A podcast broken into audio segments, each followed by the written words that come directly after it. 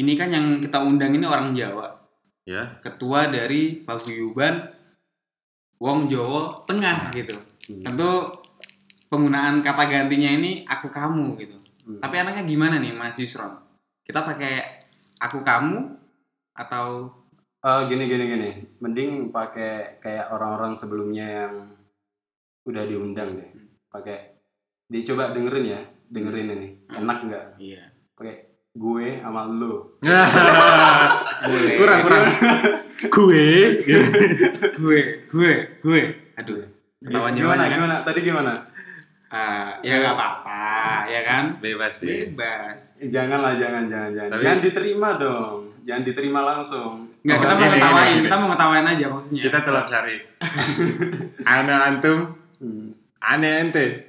Ya, aina, Eh, aina antum, pakai ain. ah, harus fasih.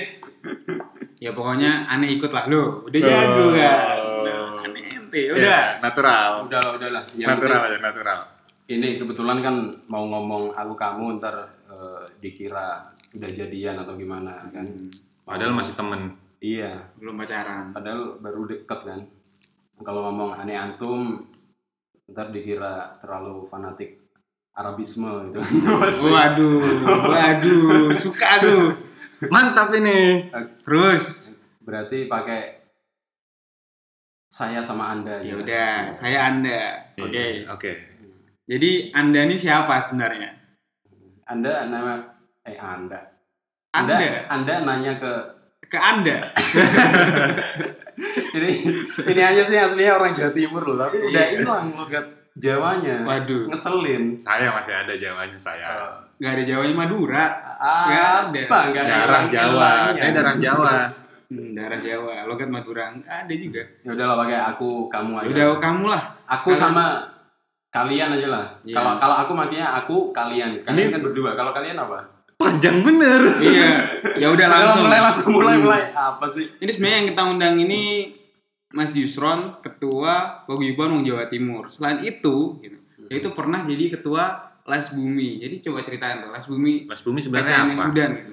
Gas Bumi sebenarnya kan eh, salah satu lembaga dari PBNU gitu kan. Ya. Kalau kalau kalian tahu PBNU di situ ada lembaga salah satunya Les Bumi di- gitu kan. Nah di Sudan ini mulai ada sejak tahun 2012 dan alhamdulillah udah eksis sampai sekarang nih tahun 2020. 2012. Hmm. Masih SMA ya. Jadi Dari 2012 kan. jadi Masih SMA, saya masih SMA. jadi Oh. Les Bumi ini orang-orang yang suka mas saya sudah SM udah S1-nya. Mas saya sudah PNS 2012. Terus dipecat ini masuk kuliah Iya. lagi. Nggak dipecat, mengundurkan diri. Eh, Gara-gara Ada di lemari Gara-gara seragam PNS. Coklat. Itu warna putih ya, biru pakai topi satpam. hmm. terus pakai pakai kemeja hijau. Linmas. boleh, boleh, boleh. Jadi kayak gitu. Jadi lah. sebenarnya ini berarti Mas ini suka sama seni dan budaya gitu ya.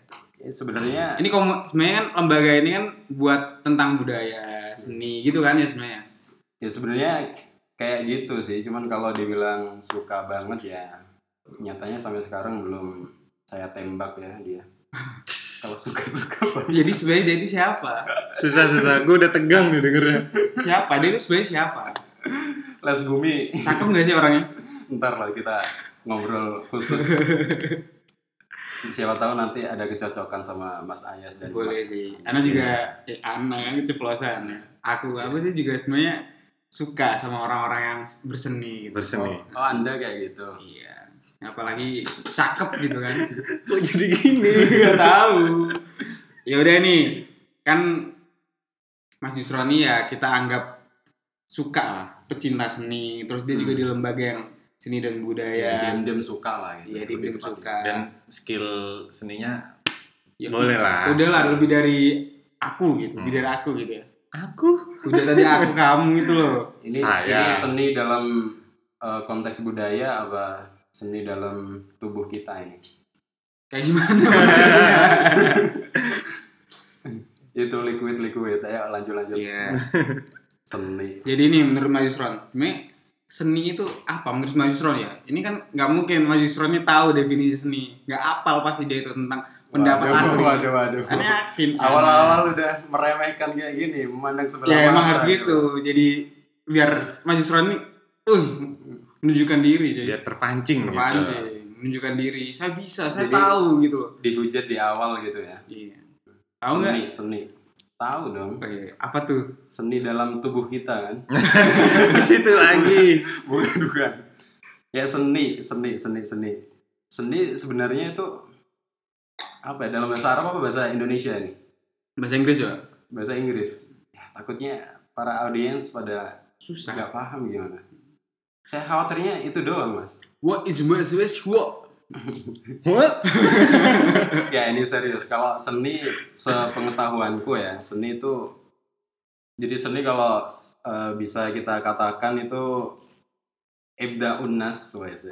Duh, ini bedanya Arab. definisi tulap syar'i sama definisi orang awam. Ya.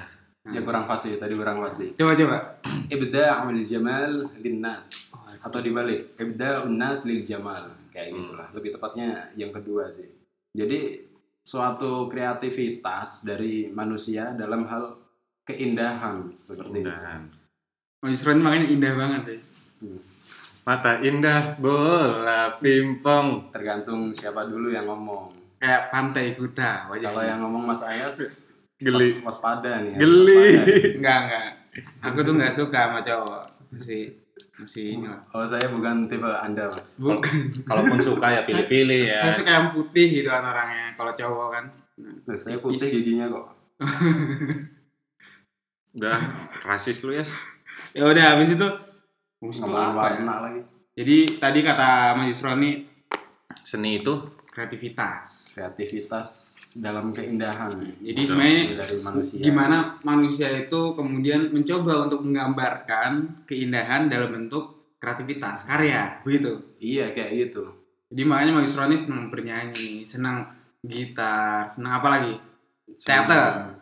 Ya, sebagai penikmat aja sih. wayang Sebagai penikmat lama-lama sedikit mempelajari kemudian melakoni eh melakoni apa Iya, ya? ya. Melakukan gitu lah. tahu tahu Iya. orang Iya.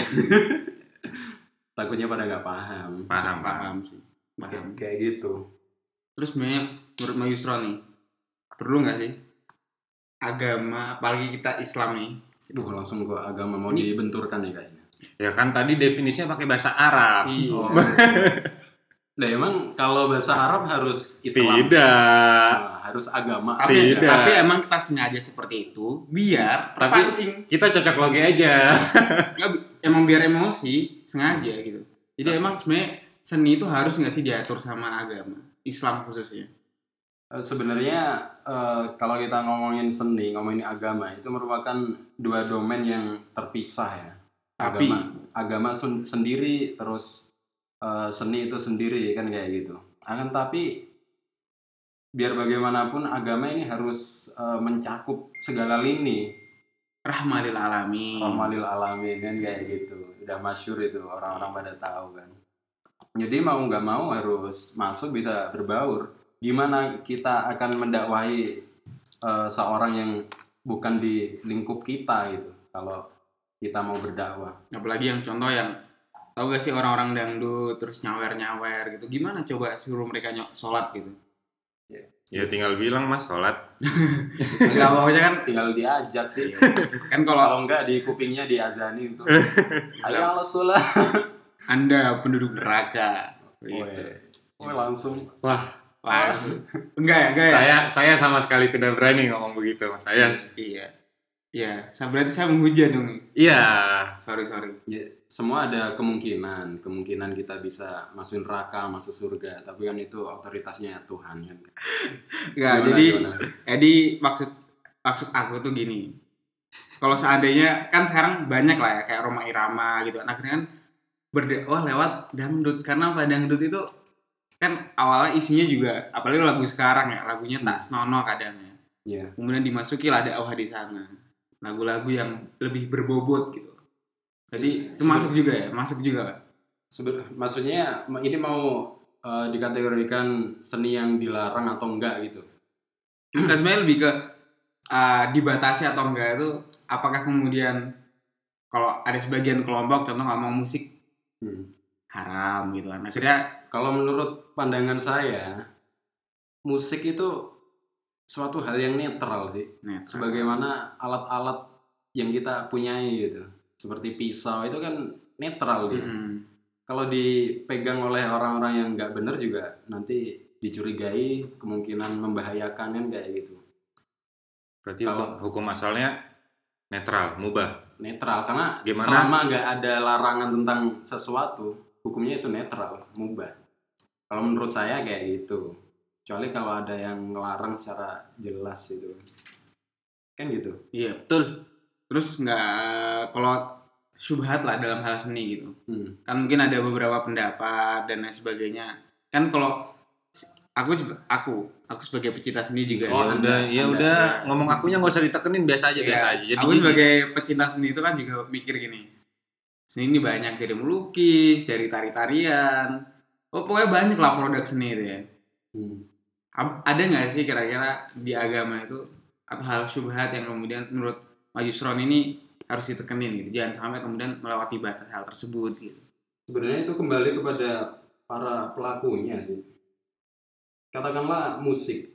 Musik ini kalau eh, musik ini kan sebagai apa sih? Semacam yang mengiringi gitu, mengiringi syair-syair ya biasanya. Hmm. Ini dikatakan sebagai meditasi. Kalau nanti syair-syairnya isinya hal-hal yang positif, siapa tahu nanti para pendengarnya ikut eh, termotivasi kan kayak gitu. Jadi kembali lagi ke para pelakunya ya. siapa nih pelakunya Pelakunya. hmm. Ya kok nanya saya sih? anda, Jadi yang anda saya pelaku ingin- seni Seniman. Yang saya ingin tekankan ini, musik itu hal yang netral. Kalau nanti dia mengantarkan pada hal-hal yang buruk, nanti hukumnya pun akan Berubah. berubah. termasuk kayak tarian gitu ya Bisa juga makruh, bisa Hmm. juga nanti sampai dilarang kalau emang jelas-jelas itu menimbulkan efek yang Tidak dilarang baik. agama gitu ya.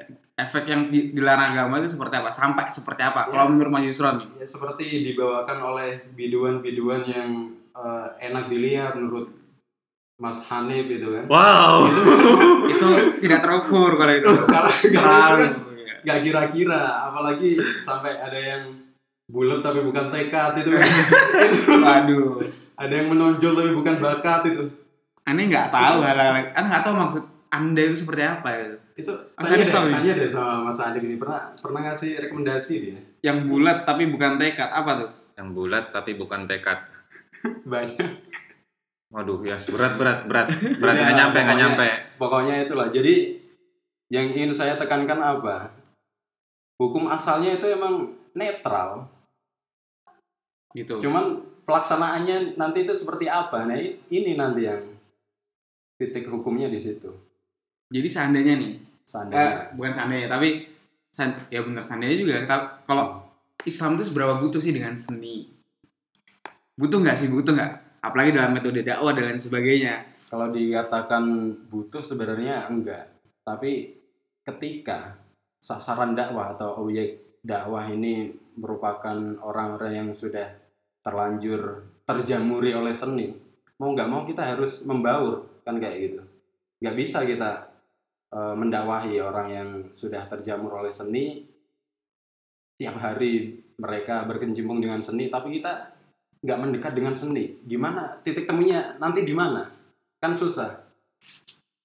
Nanti kalau kita tolak secara mutlak, secara langsung, nanti pun kita tidak akan mempunyai kesempatan untuk dakwah kepada mereka. Misalnya nih, Mas Ayas ini suka banget sama seni. Mas Ayas ini sebagai objek dakwah, dan saya ini tidak Pendakwah. suka sama pendakwah pendakwah. Dai, dai. dainya Dakwah, dainya ya, pendakwah nggak suka sama seni. Kemudian saya ingin mengajak Mas Ayas ini kepada jalan yang lurus Hanif yang Hani. yang dianggap benar menurut Iya. saya kan kayak gitu. Mungkinkah kalau seandainya saya sebagai pendakwah itu tidak mendekat kepada Mas Ayas dan juga hobi-hobinya apa yang setiap hari dilakoni kayak gitu kan nggak mungkin harus bersentuhan gitu loh. Nah salah satu eh, seni ini merupakan apa sih sebagai wasilah lah mungkin sebagai wasilah dakwah kan kita sebagai eh, rakyat Indonesia sudah mempunyai pengalaman tentang hal itu kayak Sunan Kalijogo gitu Tapi ada yang beranggapan gini loh, Mas Yusron. Eh, kalau metode dakwah dan lain sebagainya itu kita campurkan. Karena ada beberapa mungkin eh, beberapa kebiasaan masyarakat yang udah teralkulturasi lah Da- dari dakwah Wali Songo yang menggunakan metode dakwah yang kemudian ya mencoba membaca sasaran dakwah. hmm. Akhirnya dibuatlah kayak wayang kulit, ada kemudian gamelan ya kan. Metode dakwah metode dakwah itu kemudian ada imbasnya. Hmm.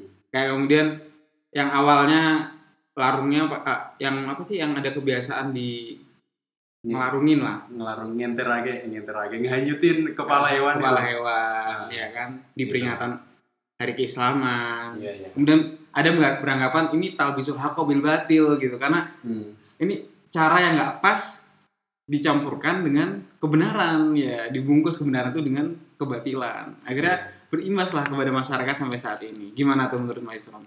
Sebenarnya hal yang seperti ini kalau kita eh, kembali ke filosofi orang Cina itu ya yang Singsha yang ada lingkaran warnanya hitam putih itu loh. Ya yang yang putih ada hitamnya yang hitam ada putihnya itu loh. Tahu? yang. enggak. Yang yang. sayang. Bu- bukan. Apa? Oreo. Diputar. gila dilatin dimu enggak enggak enggak enggak. Eh terus gimana? Ini yang dengerin siapa nanti loh? Nggak tahu nggak ada. Kayaknya harus dipotong deh yang ini. Tadi potong sama orangnya. Maksud saya hal sebatil apa pun sebenarnya itu masih ada putihnya gitu loh. Meskipun cuma setitik. Nah Islam kalau pengen berdakwah dengan sukses harus bisa ini memilah-milah mana yang harus diperbaiki mana yang kalau esensi dari perbuatan itu dipertahankan itu nggak apa-apa. Apa nggak maksud saya? Bisa Jadi- diulangin sekali lagi? gimana Jadi- jadi misalnya nih ada hal yang hal yang menjadi kebiasaan orang. Hmm. kemudian di mata masyarakat itu merupakan hal yang buruk. Sebenarnya dari keburukan itu masih ada satu titik putih yang bisa kita temukan gitu. Oh ada kebaikan di ada kebaikan. Nah itu Yang yang, perlu diperhat di- yang perlu dipertahankan. Kemudian yang eh, kurang selaras dengan agama itu kita luruskan kita perbaiki seperti itu. Kayak Wali Songo dulu dakwahnya kan kayak gitu. Wayang dulu ceritanya kurang sesuai dengan agama gitu kan. Kemudian isinya di kemudian Sunan Kalijogo isinya diganti dengan kisah-kisah Kalimusodo atau apa itu. Ya gitu. Jadi Islam datang itu tidak serta merta langsung Putih semua. langsung apa itu? Menghilangkan gitu loh mengganti. Das ini langsung memangkas Langsung. langsung mengamputasi. Iya. Langsung memutihkan semuanya. Hmm. tapi ada proses melihat celah di sana yang bisa Hmm. dimasuki sehingga Islam yang bisa dipertahankan dipertahankan kalau itu nggak bertentangan dengan syariat kalau yang sudah sesuai dengan syariat ya Diluruskan. diperbaiki bertahap diperbaiki lagi kalau yang tidak sesuai dihilangkan dengan bertahap jadi manusia sebagai makhluk sosial makhluknya itu lu sebagai yang punya budayanya itu nggak kaget gitu. Iya. itu kan kayak dulu kita eh dulu dulu kita sebagai kita sih dulu cerita Tua musim banget. Tua banget kita zaman Noli Songo. enggak maksudnya dulu Islam pertama kali muncul itu yang populer apa Soal ini dalam dalam kesenian loh ya kalau yang tadi di mana Arab apa di Indonesia? di Arab karena awal muncul Islam kan di Arab. Kalau di Indonesia kan waktu Sunan Kalijogo itu yang populer adalah wayang. Hmm. Jadi mungkin Sunan Kalijogo dengan dengan kepopulerannya wayang itu dimanfaatkanlah sebagai wujud dakwah. Sebenarnya hal yang kayak gini yang kayak gini sudah dilakoni oleh Islam juga Waktu di Arab. atau di Arab. Waktu kanjeng Nabi itu Hmm. Dulu waktu Nabi diutus yang populer itu apa? Syair. Oh iya benar saya. syair. Islam datang tidak serta merta menghilangkan syair. Iya nggak sih? Ini ada suara apa nih? Musang, musang.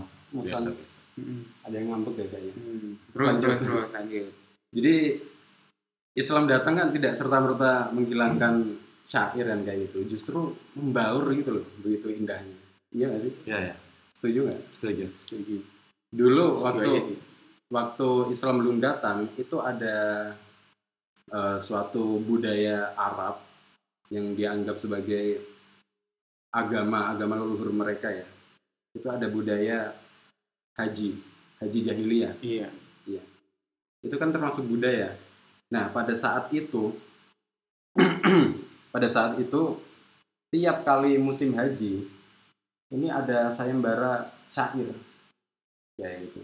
Sampai kalau yang menang itu Mendapatkan seperangkat di repost, di repost syairnya di repost. Dulu kan belum ada medsos ya. Iya. Asik. Di repostnya digantung di Ka'bah. Gitu. Sampai ada syair yang mu'allaqat fil Ka'bah itu ada tujuh orang itu terkenal kan. Kata kata buku sih kayak gitu. Kemudian setelah itu Islam datang. Tidak serta merta menghilangkan syair kan seperti itu. Justru malah mengimbangi. apalagi dengan munculnya Al-Quran justru Nah. menunjukkan Salah satu rahasianya apa?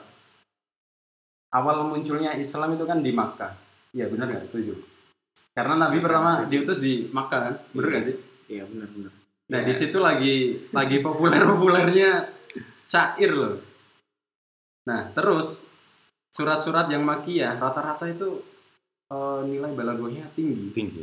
Wah ini anak bahasa anak masih- hadis Oh, anak hadis. iya paham dia tambah Ya, lagu kalau ada anak ada pasti mengetahui lah itu surat-surat yang makiyah itu sangat indah ya Kayak- dia anak tidak beradab tapi kayak ada ayatnya di tiap akhir ayat itu serasi terus itu loh kayak Jadi enak gitu bacanya. Ya, enak. Dengernya Iya. enak, bacanya enak. terus susunan bahasanya juga sesuai kaidah bahasa setempat nah sorofnya juga sesuai gitu kalau kalau syair kan memang dia menekankan eh, isi dari syair kemudian tatanan bahasanya sesuai itu udah nilainya tinggi. Nah Quran ini datang dengan isi yang sangat berbobot wah dahsyat. Dengan ya. keindahan yang luar biasa. Nah, terus dari aturan bahasanya itu juga tidak tidak ada menyaingi. Hmm, maksudnya nggak ada yang salah gitu. Sesuai semua. Hmm. kayak akhirannya mim mim semua. Non non semua akhirnya akhirnya lah contoh kayak gitu. ya salah coba hafal ya mas Ani Waduh. jangan jangan jadi tes justru itu menunjukkan biasanya anak Quran ini hafalnya al-baqarah sampai juz 15 lah asik dipuji jangan kalau dia disuruh baca Al-Quran takutnya banyak yang nyuruh imam gitu. dia, dia takut dia terkenal Hmm, karena yang menjauhi keterkenalan hmm. iya gitu mas Andi Hmm. ya jangan Enggak juga. jangan ujung gigi di sini lah kalau tentang hafalan Seperlunya aja, sedibutuhkannya. nanti saya naksir tapi ini ada kita ini kan di Timur Tengah ya. Di Timur Tengah ya di Sudan. Terus ya kemarin sih ini nggak tahu semoga aja nggak ada yang hujat.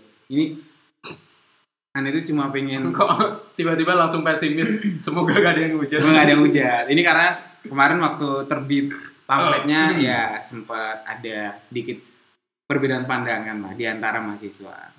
Ada lomba lagu nasionalisme ya kan? Oh tahu tahu tahu tahu. Nah, Yang ada ini ya. Iya jadi BEM IMI lah ikatan mahasiswa Indonesia di Universitas Afrika, Afrika. Internasional. Internasional. Harus disebut internasionalnya. mentang-mentang ini presenter dua orang ini gak dari Dari- UA. kita Nah, iya. nasional Afrika Iya, iya, iya. ada nggak sih hubungan antara gini-gini kita universitas kita gak pernah libur loh sering lanjut ya lanjut lanjut lanjut Nah, wajar swasta. dibiayain orang lain jadi gini loh ada nggak sih hubungan antara kualitas akhlak kualitas beragama seseorang dengan menyanyikan lagu nasionalisme gitu karena Hmm. agak aneh kan gitu lagunya nggak bermuatan negatif Negatif. nggak Iya, yang iya. nggak cinta-cintaan juga enggak gitu Hmm. iya kan nggak cinta-cinta minye-minye gitu Hmm. Kalau saya ini kurang setuju dengan kalimat terakhirnya nggak cinta-cintaan. Sebenarnya itu juga cinta-cintaan. Iya.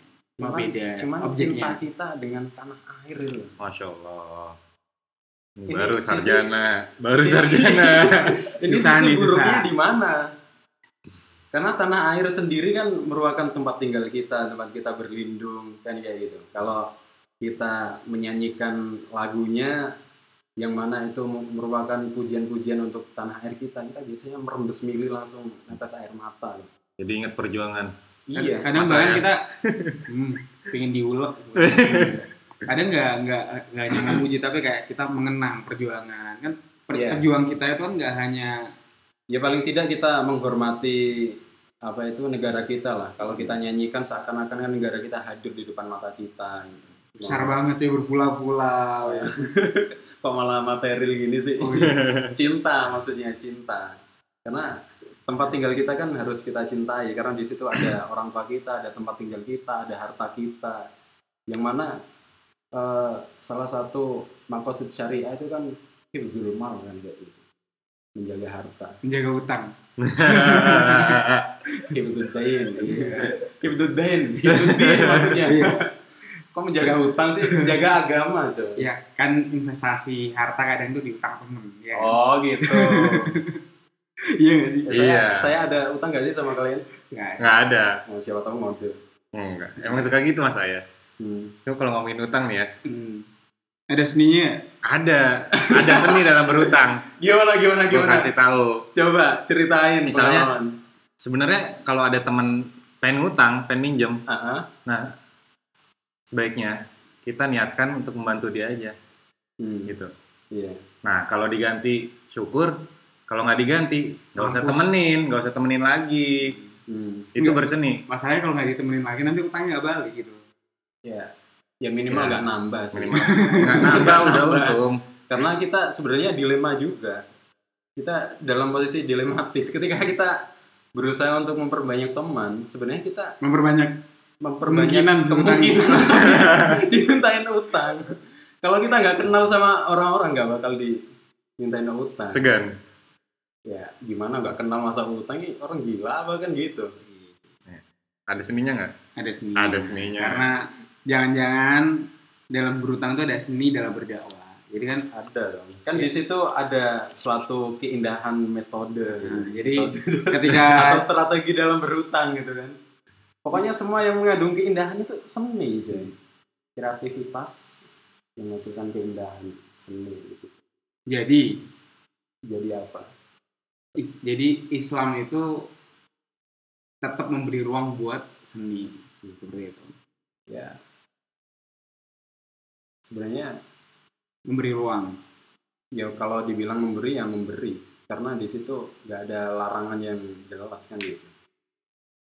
Ya kembali lagi seperti apa yang sudah saya katakan di awal kan. Kalau nggak ada larangan ya hukumnya netral dan itu meng- mengikuti niatan pelakunya kan kayak gitu. Dampak lah ya. Dampak Kalau dampaknya baik, hmm, prosesnya Iya. juga kalau dampaknya buruk bisa berubah hukumnya. hmm, kayak gitu. Jadi gitu masalahnya. Oh begitu. Terus Tadi nggak dilanjutin itu yang di Makkah-Makkah itu. Tadi sampai mana sih? Malah syair ngomongin utang sih? Oh iya, saya emang nih. Yang syair ini yang di repost. syair di repost Iya. Itu kan emang udah gak diragukan lagi lah kalau tapi kalau Quran itu. metode dakwah buat di Sudan apakah ada unsur seninya gitu? entah mungkin di Sudan kan kita lihat tuh Hmm. kalau di sufi-sufi ya ada semacam anak nggak anak nggak mau bilang itu sebuah sebuah tarian atau apa tapi Khurafat. nggak mau kurang juga tapi ya emang bentuknya bentuknya seperti tarian gitu Iya. sambil memuji Hmm, Tapi-. Berarti di apakah di Sudan itu metode dakwah yang membuat Islam, Islam besar di Sudan itu adalah karena faktor seni juga Ya. menyusupi budaya gitu sebenarnya Anda lebih tahu sih Mas Ayas. karena tahu. kan lima tahun di sini, saya baru empat tahun loh. Ngadi-ngadi. enggak kan anda bilang anak 98 Enggak. Lah, Di- Tapi benar Mas Yusron. Mas Yusron bareng saya kan? Heeh, Nah iya. Tuh kan. Udah lah terima aja lah. Udah lah, biar cepat selesai. justru kalau dibilang cepat selesai nggak selesai selesai Hmm, karena yuk lanjut Udah udah jangan bahas berapa tahun di Sudan, jangan bahas kuliah semester berapa. Sensitif ini buat Mas Ayas. Jadi sekedar info teman-teman, ini dua orang presenter di depan saya ini sering libur universitasnya. Jadi kalian mungkin ada yang janggal kan dari tadi Bang. Jadi mohon pengertiannya kita nggak lulus lulus bukan karena goblok. Tapi kita berusaha untuk kita berseni emang. Ada seninya dalam belajar. Iya. Karena belajar gak cuman di universitas ya. Karena belajar itu nggak mungkin sebentar. Hmm, Bener ya? iya. Makanya- Kalau kita belajar cuma di universitas kita masuk aja jarang, terus cuman berapa jam gitu Pak. Ya, belajar di mana aja lah. Karena belajar kan ada tiga bisa digolongkan menjadi tiga ya menurutku. Mau ngomongin belajar ini gimana lanjut ya? tapi itu seni. Ya seni. Nggak, seni itu kan tidak mungkin ujuk-ujuk kemudian muncul seni. Tapi ada prosesnya. Termasuk Iya. belajar. Iya. Nggak mungkin gitu tiba-tiba kita itu menjadi cerdas. Iya belajar juga kan ada yang non formal, ada yang formal, ada yang informal kan Iya. Yang formal yang di universitas yang kayak kalian ini sering libur gara-gara apa ini kan. Jadi itu seninya prestasi. universitas biar kita itu Hmm. lebih sering belajar. Kalau yang kalau yang non formal itu belajar yang ya kayak gini nih sekarang kita podcastan ini kan non formal Belajar, kan? iya. belajar. Saya belajar dari Anda. Kalau non non formal ini ada suatu golongan atau kelompok yang menjadi inisiator kan kayak gitu. Iya nggak? Kalau informal, kalau informal ini lebih luas jangkauannya. Pokoknya tiap hari kita nemukan apa pun yang baru yaitu kita pelajari. Bukan belajar yang informal kayak gitu. Jadi pelajaran hidup gitu. Berseni. Berseni Oh, sekali. berseni. Terus kita kembali lagi lah. Ini, ini terakhir lah. Habis itu, habis itu kita tutup lah. Metode belajar sih. Habis itu kita tutup lah. Ini ada kaitan tentang apakah ada seberapa besar tuh keterkaitan antara Islam dan seni budaya di Timur Tengah. Hmm. Ada nggak sih? Apakah yang memperbesar Islam di Timur Tengah itu salah satunya ada faktor ya Islam melihat ada celah di sana yang di seni dan budaya untuk dimasuki gitu. Kalau tadi kan salah satu contohnya syair. Iya syair. Ada nggak sih metode lain gitu? yang intinya ada keterkaitan kuat antara seni dan Islam seni dan budaya lah ya. sebenarnya banyak sih seperti gambu seperti tarian-tarian itu kan eh, inisiatornya merupakan ulama-ulama besar ya setauku cuman agak berseberangan dengan paham kelompok-kelompok tertentu kan kayak gitu. dengan yang berbeda sama Yusron gitu ya Iya. misalnya kayak Jalaluddin Arumi itu kan dengan Udah. syairnya bukan Oh. dia dia produksi eh produksi punya rumah dia punya rumah rekaman ya dia rilis rilis syair juga cuman yang menonjol ya ini menonjol lagi. Wah. Eh, Ayas. yang yang menonjol itu ini menonjol dari bakat. Kalau yang awal kan menonjol tapi bukan bakat. Ini yang yang menonjol dari Jalaluddin Arumi Cuma- ini? Arumi ini kayak apa itu? Tariannya yang muter-muter itu loh. Hmm, yang itu menjadi suatu ikon ikonik banget sampai sekarang ya? Ikonik banget sampai sekarang. Itu terkenalnya sampai sekarang di Konya Turki sana. Hmm. sebenarnya dia orang ini orang Pakistan. Cuman pada waktu Abbasiyah itu kan Genghis Khan melakukan ekspansi sampai ke Timur Tengah itu. akhirnya dia nongkrongnya di Turki itu. Kemudian dia kabur sama keluarganya gitu. Kemudian orangnya emang terpengaruhi eh, sofistik-sofistik kayak gitu dari bapaknya dari orang-orang terdekatnya kayak gitu. Mengembara sampai ke singkat cerita sampai ke Turki situ. Kemudian murid-muridnya banyak kemudian sampai dijuluki oleh murid-muridnya Maulana gitu kan. Kok dijuluki sih? Disematkan. Disematkan Maulana oleh para murid-muridnya. Dan itu hebatnya bisa eksis sampai sekarang gitu loh. biasanya hal-hal yang bertentangan dengan syariat itu kan nggak nggak lama umurnya kan. Hmm, tapi yang kayak gini tuh bertahan. bertahan. Jadi kayak semacam apa itu Kayak nggak putus gitu. Iya, kayak semacam ya? warna-warni dalam Islam gitu. Iya nggak sih? justru kemudian itu memberi efek pada Turki modern gak sih Hmm, Turki modern tuh kemudian salah satu bentar saya coba telepon Searching. Erdogan. oh Sekarang ya? Yusron punya kenalan dia teman nongkrong nih Hmm, Erdogan yang satunya lagi bukan yang presiden gitu. Erdogan Apa sih? Jadi kayak gitu. Sebenarnya ya Ayas, Ayas. masih ada ruang sih untuk seni gitu. tapi emang kembali berarti lagi kembali lagi domainnya itu beda seni sama agama. Cuman tidak serta merta yang ada dalam seni ini bertentangan dengan agama semuanya gitu. Secara mutlak kan enggak.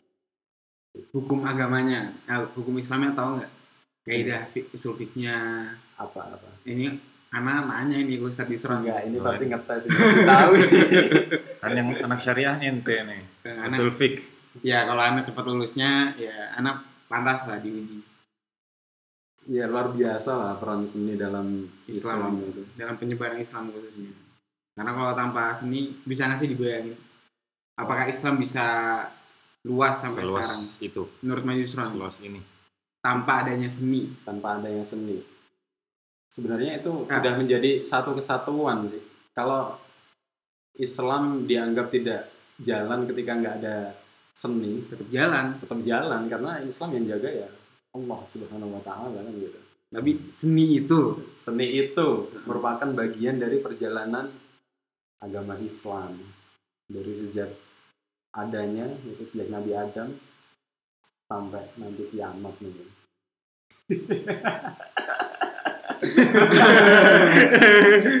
ya udah. Jadi penutup lah Mas Yusron kiranya eh, kalau ada teman-teman sebagian atau mungkin dari sebagian kelompok yang tidak memberi ruang banyak lah terhadap seni dan ketat apa apakah kemudian ini terakhir terakhir terakhir sebelum terakhir dan terakhir terakhir gitu.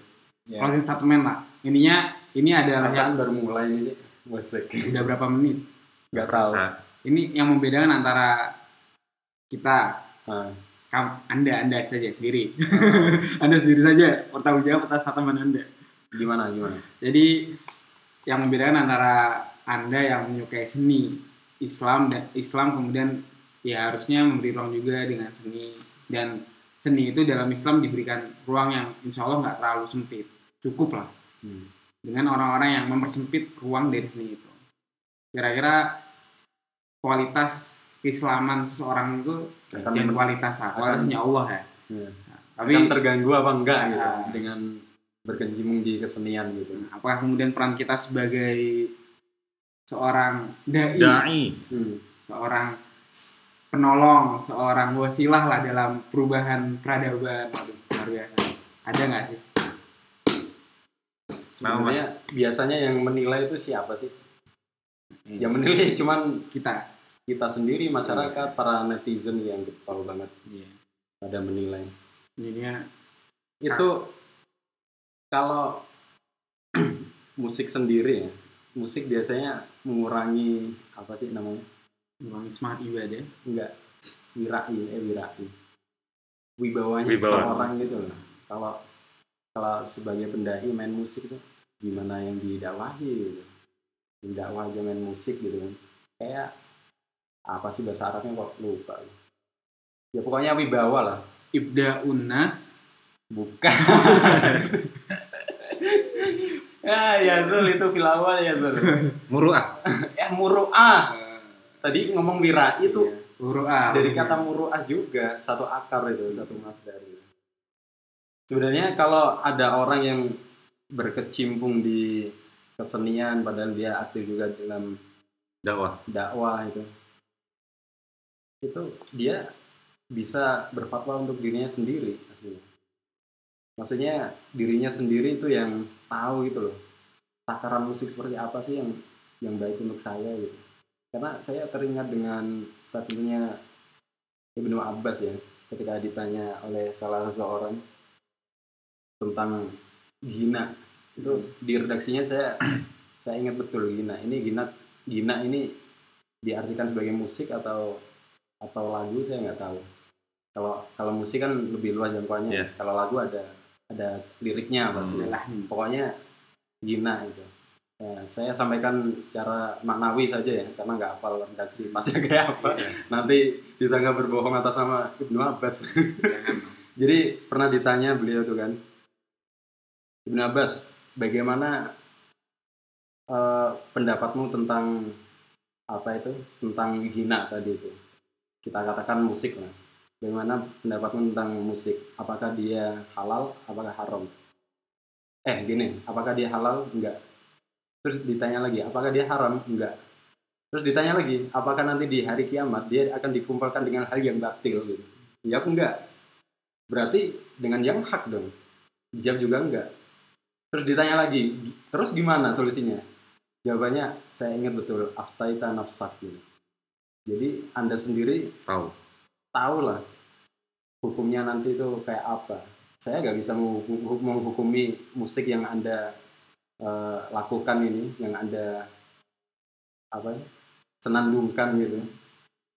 Kecuali anda sendiri yang mengetahuinya, karena anda bermusik ini pasti ada Dampak. ada niatnya, Ada ada dampak yang tumbuh kan kayak gitu. Saya lebih setuju ke situ sih. Saya baca di buku trilogi musik yang nulis itu orang pesantren Lerboyo Kediri sana. Apa tuh yang beliau katakan? Bawa bukunya mas. Kayaknya bawa sih. Kan enggak tadi. Tadi mau bawa tapi lupa. Iftati, iftati, iftati, kolbat. Aftaita nafsak kayak gitu. Hmm. Berfatwalah. Anda menurut diri Anda sendiri. Oke, oke terima kasih nih Mas Isron sudah Ya. rela datang ke ruangan yang hampir ambruk ini Yang bikin basah. Mm-mm. Hmm. demi menunjukkan diri Anda sebagai orang yang Islamnya nggak kaku. Oh, enggak sih. Buat siapa? Ya pokoknya gitulah. Terlalu lemas, terlalu lemas, terlalu toleran. Terlalu toleran. Islam toleran. Intoleran. Aslinya aslinya terlalu kaku nggak boleh, terlalu los juga nggak boleh. Stabil. Islam itu di tengah-tengahnya. Intinya seperti kata. Ibnu Abbas tadi. Iya. Anda sendiri yang tahu. Iya. Ini aku ngasih contoh lagi ya, seperti apa yang disampaikan Gus Baha ini. Mas. Gus Bah orang mana? Oh nggak tahu ya. Pokoknya Orang Jawa Tengah. iya. Pokoknya dia pernah cerita tentang Islam yang moderat gitu kan.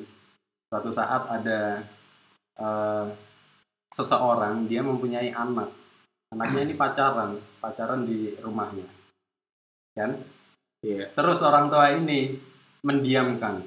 Alasannya toleran kan kayak gitu. Itu kan kalau diambil hukum takririnya, itu kan kayak nggak apa-apa kamu pacaran kan kayak gitu. Iya. Ini kalau terlalu toleran. Takriri ya. Ya. Kalau kemudian anaknya pacaran di rumahnya orang tuanya, orang tuanya membentak sampai orang yang pacaran ini nggak berani main lagi. Hmm. Ini kan dua orang ini sama-sama gagal kan. Yang satu gagal gara-gara eh, seakan-akan bilang pacaran nggak apa-apa dengan takdirnya tadi kan. Yang kedua ini metode yang kedua gagal juga karena terlalu keras orangnya mental duluan. Ya. Orang tuanya ini nggak sempet ngasih pelajaran, nggak gitu. sempat membina kan kayak gitu. Bentar biar. Iya kalau Islam anjurannya di tengah-tengah, jadi nggak terlalu toleran, nggak terlalu itu. Saya juga pernah baca Di mana? Islam jalan tengah. Kurang lebih sama seperti yang Mas Yusron jelasin. Saya juga dari Jalan Tengah, provinsi Jalan Tengah. gimana gimana? Jadi begitu. Kita ibaratkan ada tiga jalan. Oke oke. Jawa Timur, eh Jawa Timur. Jalan Tengah, Jalan Tengah, Iya. bukan Jalan Timur. ada yang tengah. Hmm. Dari tengah dulu nih. Ah, ah. Tengah ini dia stabil. Iya. Dia tidak mengabaikan perintah agama. Hmm. Dia dia juga tidak melebihkan yang yang semestinya sesuai porsi.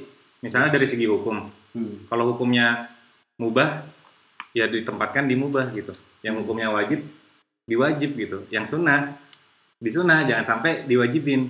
Oh iya. Nah, sedangkan yang di, di jalan satu lagi, ini dia berlebihan. Hmm. Nah, makna berlebihan kan luas ya, berlebihan dalam segi segi apa gitu. Iya.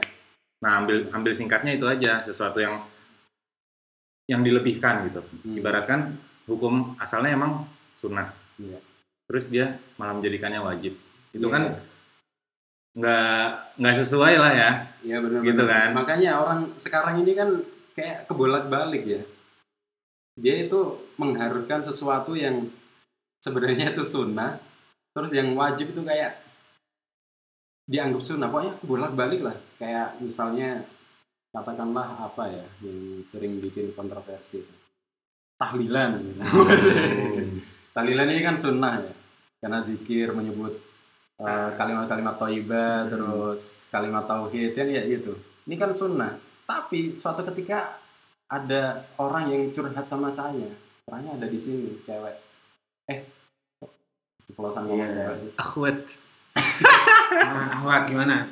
jadi pernah curhat gitu kan mas jadi dulu saya kan tinggal di rumah gitu. rumah saya itu mayoritas orang-orang yang menganut NU gitu yang suka tahlilan kebetulan saya juga Hmm.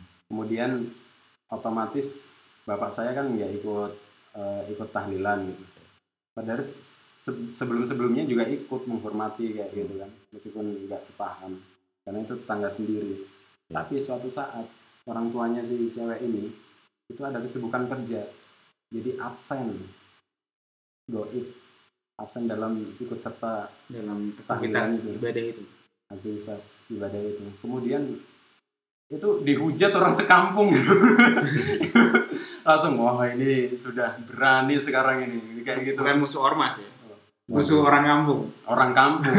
ini kan orang kampungnya kayak kurang kurang tahu takarannya Iya, kan. kurang tahu Yang ini takaran. sunnah, yang sholat itu wajib gitu. Hmm. Ini ditinggal baru sekali loh.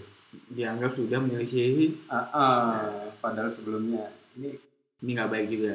ini udah Itu terlanjur sih. nyebut merek ya. Kayaknya harus di-cut aja deh ini. Wajar. Kita juga biasa memusuhi ormas sendiri. Tergantung. Eh kayaknya harus di-cut ini sumpah. ini harus di-cut. Santai. Di, di, diteruskan lagi dari yang tadi tuh. Apa itu? Nggak. Yang, yang sebelum ngomongin ormas ini. Ya itu, yang sesuai takaran. Yang sesuai takaran. Iya. Ini sesuai takaran. Kan bahasa itu sesuai takaran. Jadi Nah, kena- gitu. kenapa sih yang yang bisa dibilang apa Islam yang ideal itu Islam yang di tengah gitu.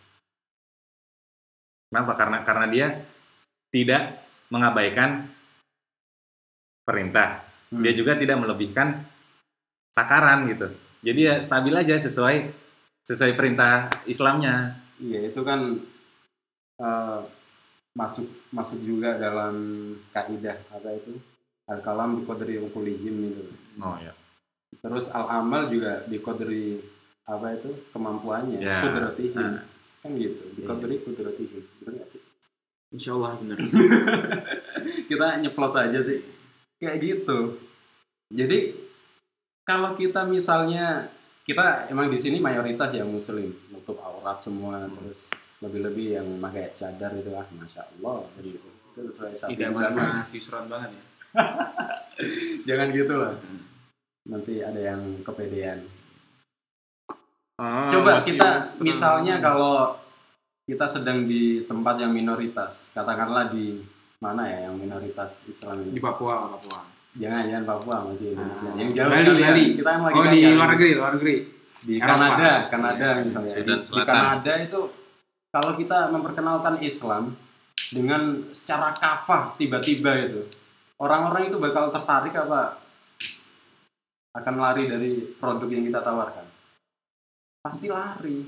Atau minimal ya, nggak tertarik lah ya. nggak tertarik ya sedikit sedikit lah minimal eh, celananya dipanjangin dulu gitu. Kalau celananya panjang bagus gitu. Lama-lama jilbaban kan kayak gitu. Kalau tiba-tiba harus pakai cadar. Tidak boleh kelihatan kecuali kedua mata.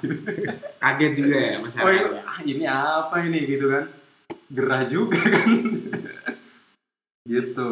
Jadi harus bertahap gitu. Karena setauku fikih itu pun ada yang fikih dakwah ada yang fikih syariah maksudnya fikih yang syariah itu yang patennya itu loh Ya tentang Oh. hukum sholat. Ya, dan- paten pokoknya mau nggak mau kayak ini Mutlak. mutlak kalau yang fikih dakwah itu ya ya ala kadarnya dulu lah yang, Yang- penting kita punya masa dulu gitu Penghubung lah ya. Hmm. Ya kita mengambil hal-hal yang kiranya pantas, cocok Iya. ya, dengan masyarakat tersebut ya kita pakai. Hmm. Sekiranya disuruh sholat lima waktu sudah mampu ya ya udah sholat lima waktu dulu itu jangan langsung harus sholat rawatib harus sholat tahajud Ya, ya langsung keberatan loh karena juga jarang sih. hmm. Nah kita aja yang udah berislam lama aja udah rasa keberatan gitu. Tapi tetap harus berproses gitu. itu Iya kan ada kaitannya dengan ini film yang film yang Besander itu kan yang kontroversi itu oh iya itu sebenarnya lupa nggak bahas Lumayan seru itu seni juga loh Wah, balik ke tema seni juga loh seni acting seni dakwah kan sekarang lagi populer populernya dunia perfilman dunia Hmm. hiburan kayak gitu kalau cuman diisi dengan eh, film-film yang yang hayal yang yang membuka aurat yang kayak gitu nanti nilai Islamnya juga terkikis kan gitu. Ya. Nah film The Santri ini mengimbangi kebetulan asalnya di Amerika makanya kayak auratnya sedikit kelihatan meskipun nggak terlalu ini. Oh, berarti ini sebenarnya film ini target Targetnya. itu Amerika ya sebenarnya? Bukan orang-orang pesantren. Hmm. kalau targetnya orang-orang pesantren pasti harus tertutup sampai kaki. Terus apalagi yang pondoknya Syafi'iyah harus pakai cadar gitu. Karena ini sasarannya Amerika gitu. Berarti yang sedikit orang pernah Jadi, paham itu target Fas- fashionnya itu ya eh, yang mudah diterima oleh orang awam dulu gitu Saya jadi kepikiran ini mas. Waktu itu saya pernah dengar kalau dakwah itu seperti bisnis, kita harus tahu target pasar kita. iya Jadi kita bisa menyesuaikan di situ. Hmm. cuma jangan sampai menjual ayat Ayat, Hmm. ya kan ngomongnya bisnis soalnya takutnya jual ayat kan ya nggak nggak gitu Nggak gitu. dong. Tapi tadi itu fikih dakwah yang pemahamannya setengah-setengah yang kayak gini itu harus di diupayakan untuk menyempurnakannya setiap saat. Jangan jangan Jangan setengah terus. situ. Jangan setengah terus. Jangan setengah situ. terus. Kayak ceritanya di apa itu di timur kita Indonesia Timur kan ada yang satu kampung itu sholatnya cuma tiga waktu karena pendakwanya meninggal sebelum menyampaikan Oh ya, lima lima waktu. sisanya itu kan kayak gitu. berarti emang tugas kita tugas Mas Yusron sebagai pendai ini luar biasa. Anda juga. iya kita lah kita semua. Kita mempunyai metode dakwah masing-masing. Mungkin Mas Ayas ini suka nulis dengan tulisan tulisannya karena suka ngehujat ya Mas. ya bisa juga menghujat itu. Bisa. Kalau julid gimana mas? Bisa jadi sarana nggak sih? julid yang penting ada Romeo sih Romeo julid. biar lengkap iya sorry ditanggapinya nggak serius Nggak apa-apa, biasa. ya udah pokoknya gitulah ya hmm. padahal tadi kita mau tutup udah berapa puluh menit yang lalu tapi diteruskan lagi aslinya udah ini sih udah mulai menyatu gitu ngobrol biasa jadi ya Iya. aslinya bodo amat ini direkam apa enggak Iya. yang penting ngobrol Ngobrol. Ya udah terima kasih gitu Mas Yusron ini udah statementnya udah terlalu panjang hmm. takutnya juga ada dengerin kan juga ada dengerin sih Hmm. ya kan Iya. udah terima Semoga kasih. Dan ya semoga yang dengerin juga nggak setengah-setengah lah ya. iya biar kafah Biar kafah. Hmm. ngancengnya iya ngancengnya. Telat. Eh, telat ya udah gitu aja terima kasih yang udah dengerin hmm. Mas Yusron juga Mas Hanif juga Mas Ayas juga Yusron punya Instagram loh sama Twitter. nah, jangan lupa untuk follow Yusron Kamal Ini silakan dihujat di kolom Hmm. komentarnya ya. kalau ada yang mau hujat nggak tega lihat muka masnya yang emes gitu Kalau ada yang nggak terima sama statementnya Mas Yusron, ayo ngopi bareng biar Hmm. tawarannya di sana ya udahlah gitulah Hmm. Mau closing statement? Silakan. baik dari tadi apa?